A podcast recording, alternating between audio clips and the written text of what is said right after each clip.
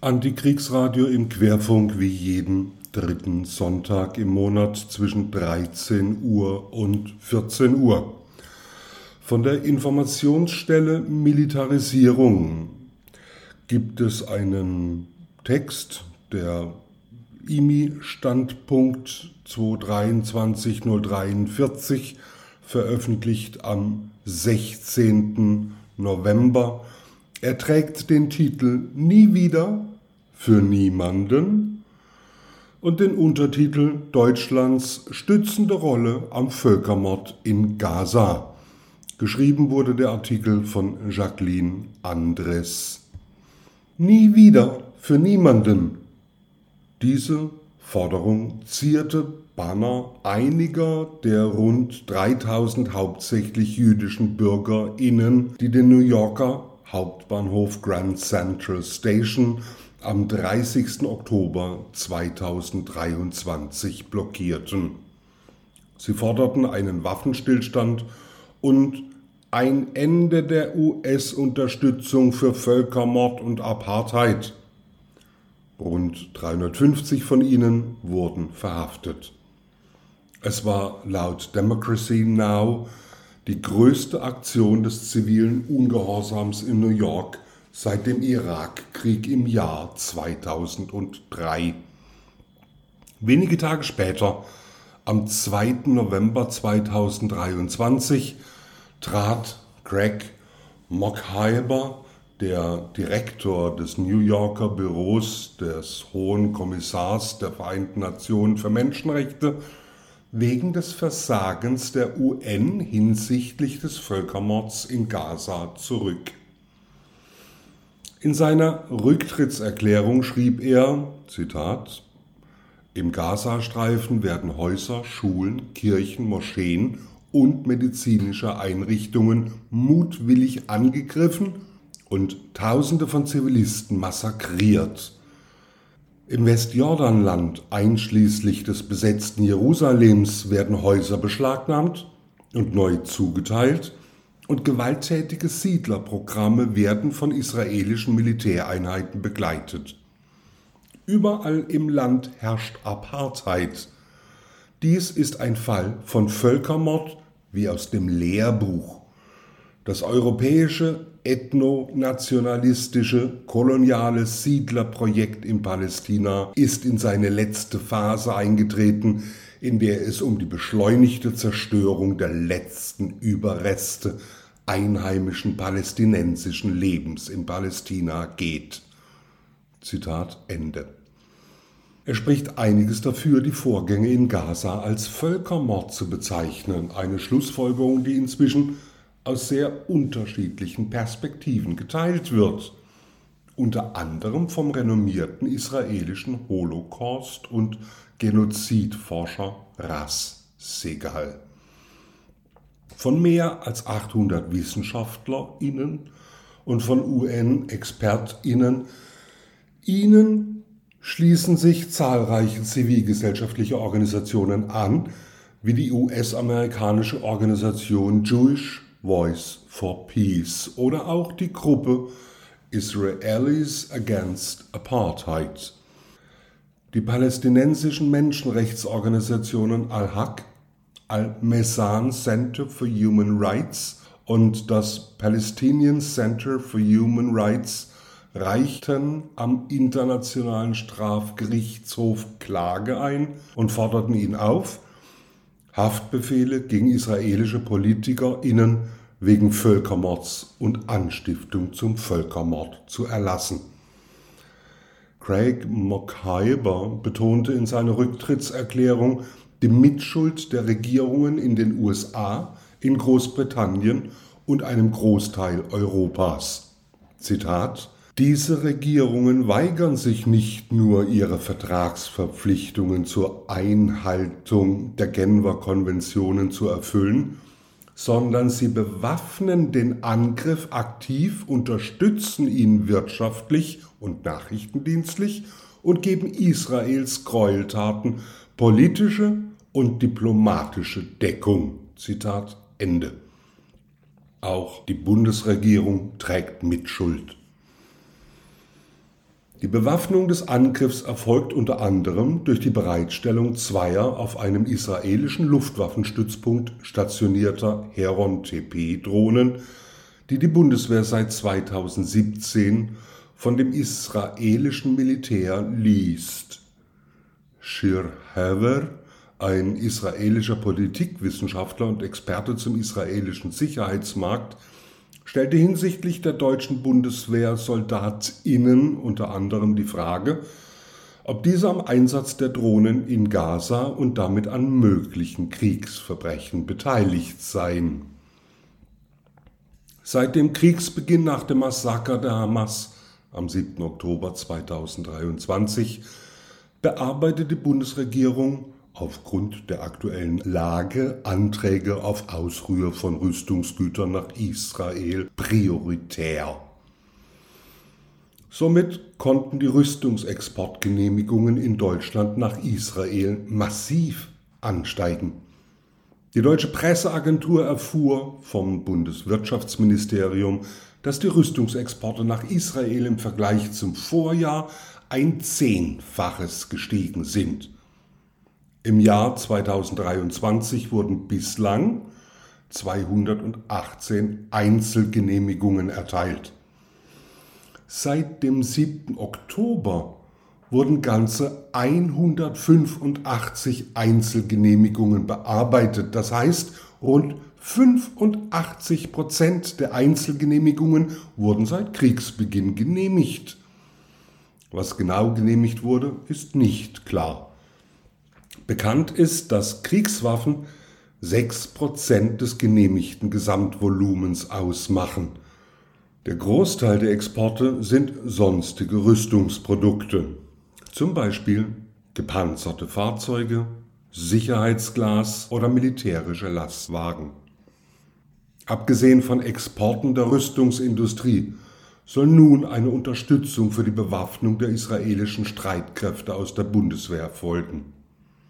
Die Bundeswehr soll nach dem Willen der Bundesregierung Waffen aus eigenen Beständen kostenlos an Israel abgeben können. Dies gilt auch für Bundeswehrmaterial, dessen Fehlen zu einer vorübergehenden Beeinträchtigung der Einsatzbereitschaft der Bundeswehr führt. Diese Regelungen gilt bislang nur für die Abgabe von Bundeswehrmaterial an die Ukraine. Erklärt wird dies durch die aktuelle Bedrohungslage. Bevor diese Regelung in Kraft tritt, müssen der Bundeshaltsausschuss den Vorschlag annehmen und das Parlament dem Haushalt im Dezember zustimmen. Ein recht illustratives Bild der militärischen Rückendeckung für den Angriff der israelischen Streitkräfte auf Gaza dürfte der Luftwaffeninspekteur Ingo Gerhards geschaffen haben. Im israelischen Sheba Krankenhaus spendete er Blut und erklärte, Zitat, nun, da ihr einen Krieg mit der Hamas führt, ist es mir eine Ehre, hier zu sein und meine Solidarität mit eurem Land und eurem Volk zu zeigen und Blut zu spenden, falls ihr es braucht. Zitat Ende von Ingo Gerhards. Die politische und diplomatische Rückendeckung erfolgt unter anderem, indem keine Forderung nach einem Waffenstillstand von der Bundesregierung erfolgt. Bei den Beratungen der EU-Außenministerinnen am 23. Oktober 2023, bei denen sich die Politikerinnen nur zu der Forderung nach humanitären Pausen durchringen konnten, blockierte Deutschland gemeinsam mit weiteren Staaten die Forderung nach einem Waffenstillstand von Irland, Spanien und Slowenien. So stellte sich Außenministerin Baerbock hinter die vermeintliche Notwendigkeit einer Weiterführung der Bombardierung Gazas. Zitat Es wird nur Frieden und Sicherheit für Israel und die Palästinenserinnen und Palästinenser geben, wenn der Terrorismus bekämpft wird. Zitat Ende. In der Pressekonferenz mit dem griechischen Ministerpräsidenten Mitsotakis am 14. November betonte Bundeskanzler Scholz erneut, Zitat, Israel hat jedes Recht, sich gegen die Hamas zu verteidigen und auch diejenigen anzugreifen, die als Hamas-Kämpfer in Gaza tätig sind. Es kann nicht hingenommen werden, dass eine Situation entsteht, in der die Hamas erneut die Chance bekommt, sich zu erholen, Waffen zu sammeln und Israel anzugreifen. Deswegen sind wir in dieser Frage klar und stehen an der Seite Israels. Es handelt sich bei Israel um eine Demokratie. Auch das muss klar gesagt werden und auch darüber gibt es keinen Zweifel. Es folgt eine Auslassung.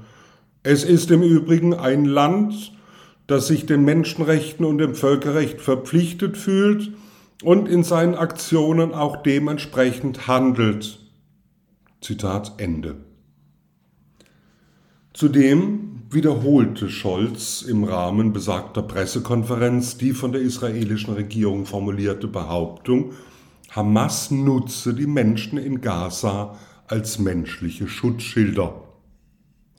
Zitat Natürlich sind wir uns einig, dass die humanitäre Versorgung der Menschen in Gaza, die von der Hamas als menschliche Schutzschilde missbraucht werden, verbessert werden muss. Zitat Ende. Dabei handelt es sich um eine weit verbreitete Beschuldigung, für die keine konkreten Fälle benannt werden. Eine Behauptung, die dazu dient, den Angriff auf zivile Ziele zu legitimieren und die Grenze zwischen der zivilen Bevölkerung und den Hamas-KämpferInnen zu verwischen. Selbst nach 39 Tagen massiver Bombardierung des Gazastreifens, aus dem die 2,3 Millionen BewohnerInnen davon die Hälfte Kinder, nicht fliehen können, bleibt Scholz bei seiner Behauptung, dass Israel sich dem Völkerrecht verpflichtet fühlt und dementsprechend handelt. Laut UN-Angaben sind bis zum 11. November 2023 mehr als 11.000 Menschen getötet worden, davon 4.506 Kinder. Mehr als 27.490 Menschen wurden verletzt und mehr als 2.650 Menschen werden vermisst und unter den Trümmern befürchtet. Mehr als 45 Prozent aller Wohneinheiten im Gazastreifen sind zerstört oder beschädigt. 1,6 Millionen, das heißt 70 Prozent der Bevölkerung Gazas, sind nun Binnenvertriebene. Die israelischen Streitkräfte beschädigen oder zerstören bislang mehr als 285 Bildungseinrichtungen, mehr als 135 medizinische Einrichtungen, elf Bäckereien, 22 Krankenhäuser und 49 Gesundheitszentren, die nun nicht mehr funktionieren, 55 Rettungswägen, 20 Wash Einrichtungen für sauberes Wasser, sanitäre Grundversorgung und Hygiene sowie drei Kirchen und 22 Moscheen. In der Pressekonferenz spricht Staatssekretär Steffen Hebestreit ganz klar aus, Zitat, dass das eine sehr, sehr schwierige Situation ist, weil zumindest, wenn man den Meldungen Glauben schenken darf, die Kommandozentralen der Hamas bewusst unter Schulen, unter Krankenhäuser, unter andere Einrichtungen ziviler Infrastruktur gelegt werden, um sich dort vor möglichen Schlägen der israelischen Luftwaffe zu schützen, macht dann natürlich, so bitter das ist, diese Einrichtungen zu einem Kriegsziel. So verwerflich ist das Tun der Hamas, gleichzeitig hindert die Hamas viele Palästinenserinnen und Palästinenser, die sie als menschliche Schutzschilde gebraucht haben, daran, die Gegend, die im Moment Hauptkriegsgebiet ist, zu verlassen, beziehungsweise werden die Leute zumindest, wenn die Berichte, die ich auch dazu gesehen und gelesen habe, stimmen, zum Teil mit Schusswaffengewalt entweder daran gehindert, die Gegend zu verlassen, oder sie werden erschossen. Zitat Ende. Steffen Hebestreit. Hierfür liegen keine Beweise vor. Diese Behauptung stützt sich bislang auf eine einzige Audioaufnahme, die ein aufgenommenes Telefongespräch von einem israelischen Soldaten mit einem Bewohner Gazas darstellen soll. Die Echtheit dieser Tonspur ist fragwürdig. Damit stützt der Staatssekretär Hebestreit das Narrativ, Israel versuche möglichst wenige Zivilistinnen zu treffen, um gezielt gegen Hamas-Mitglieder vorzugehen. Oder wie Bundesverteidigungsminister Boris Pistorius es formulierte, Zitat, die Israelis verhalten sich sehr umsichtig, sie machen die Schläge, die sie machen müssen. Zitat Ende. Diesem Narrativ widersprechen die drei in Gaza ansässigen Menschenrechtsorganisationen Al-Haq, Al-Mesan Center for Human Rights und das Palestinian Center for Human Rights. Zitat Trotz der Aufforderung Israels an die BewohnerInnen in den Süden des Wadi Gaza umzuziehen, wurden sie während der Evakuierung mehrfach angegriffen. Die israelischen Streitkräfte bombardierten auch wiederholt Schutzzentren wie in den Lagern al-Makhasi und Khan Yunis. Darüber hinaus bombardierten die israelischen Streitkräfte Dutzende von Häusern, in denen vertriebene PalästinenserInnen bei Verwandten oder Freunden Zuflucht gesucht hatten und töteten Dutzende und verletzten Hunderte. Dies entlarvt die Täuschung durch die israelische Darstellung einer sicheren Zone und bekräftigt unsere frühere Schlussfolgerung, dass es in Gaza keinen sicheren Ort gibt. Zitat Ende der Menschenrechtsorganisationen. Auf die Frage hin, worauf die Annahme Hefestreits basierte, dass die Hamas unter anderem Krankenhäuser wie das Al-Shifa-Krankenhaus als Kommandozentrale nutzte, antwortete er lediglich, Zitat, mir fällt es auch schwer zu glauben, dass eine Demokratie wie Israel einfach aus Dafke heraus ein Krankenhaus beschießen oder behaupten würde, dass eine Kommandozentrale darunter sei, wenn es tatsächlich ein rein friedliebendes Krankenhaus wäre. Zitat Ende. Dabei waren die Beweise, dass das Al-Rantisi-Kinderkrankenhaus von der Hamas zur Unterbringung von Geiseln benutzt wurde, mehr als dürftig. In einem Video, das der israelische Militärsprecher Daniel Hagari auf seinem Account auf X, was ehemals Twitter war, postete, führte er unter anderem die im Keller gefundenen Windeln, Kleidung, Toiletten und Babyflaschen in einem Kinderkrankenhaus als Beweis an und einen Wandkalender, auf dem nicht, wie er behauptete, Namen von Hamas-Mitgliedern und ihre Schichten zur Überwachung der Geiseln stehen, sondern lediglich die Wochentage auf Arabisch. Die politische Rückendeckung erfolgt auch durch repressives Vorgehen gegen Kritik am militärischen Vorgehens Israel in Deutschland. Seit dem 7. Oktober 2023 fanden bis zum 13. November 2023 bundesweit 515 Proteste in Solidarität mit den Menschen in Palästina statt und 99 pro-palästinensische Veranstaltungen, Kundgebungen und Demonstrationen wurden verboten. Grund sei laut der Aussage von Maximilian Kall, Sprecher der Bundesinnenministerin, dass antisemitische Straftaten konkret zu befürchten waren. Kall bestätigte in der gleichen Regierungspressekonferenz, dass das Bundesinnenministerium die Parole From the river to the sea, Palestine will be free verboten hat.